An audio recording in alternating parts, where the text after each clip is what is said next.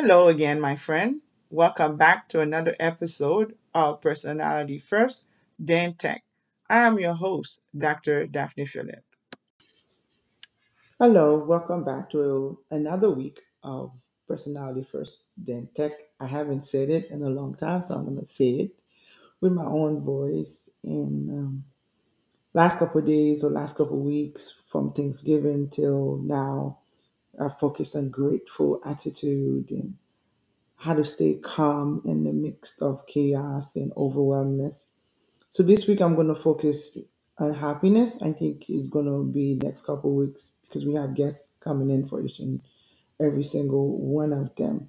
So you, I'm going to come and introduce the topic, eh, but you're going to hear from my guest explaining this whole process, right? So just take a listen to the strategies that are being shared with you. If any of that resonate with you, please feel free to contact me at info at parallelograminstitute.com. Cognitive behavioral therapy for happiness. Gratitude exercises are one of the very best ways to increase your happiness. What this basically entails is taking the time out to be thankful for all the things you have in life and to reflect on what's going well for you for a change. If you think this sounds a little hippie-ish, then that's understandable. In fact, though, it's a very effective method that can genuinely transform your life, and it's based on science. It's also very close to the most popular form of psychotherapeutic intervention currently used, CBT. Here we will look at what CBT means and why it's so effective at improving your mood. What is CBT? CBT stands for Cognitive Behavioral Therapy and it basically comes down to the process of assessing the contents of your own thoughts and how they might be affecting your mental health, then consciously going through the process of changing those thoughts. So, for instance, if you notice that you're constantly thinking things like, I have no money, or I'm a failure, it's not going to be very good for your mood.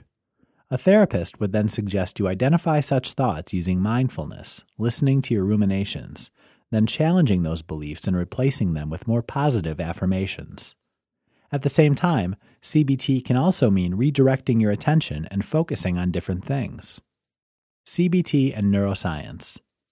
The point to bear in mind here is that our brains work by releasing neurochemicals that are appropriate for the experiences we're having. In other words, if you're in an exciting environment with people you love, lots of neurons will fire that you associate with attention, happiness, and love, causing serotonin, dopamine, and oxytocin to rush into your brain. If you're in an environment that's cold, wet, dull, and stressful, then there will be none of those happiness hormones, and instead, much more cortisol and norepinephrine making you feel stressed and aggravated. But it's not being in those environments that's making you feel that way. Instead, it's being aware of those environments. It's the firing of the relevant neurons.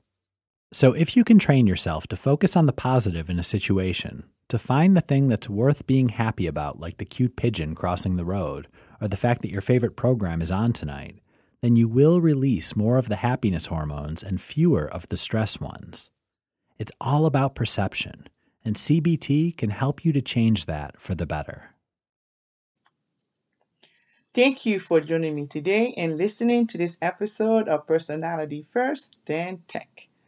As a podcast newbie, I am well aware of the many other shows you could have been listening to other than me.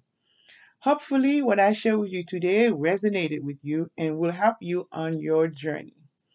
If this episode helps you today, then be sure to share it with someone else you know that will need the information. Our mission will only be achieved when we share with others what has helped us.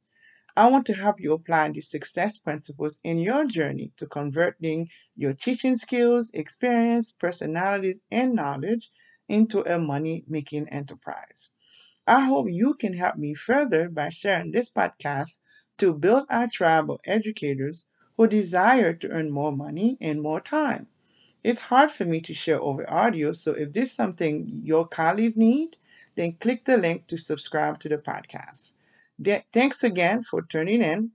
I'm here with you, my friend. Please click the button to share this episode with a friend.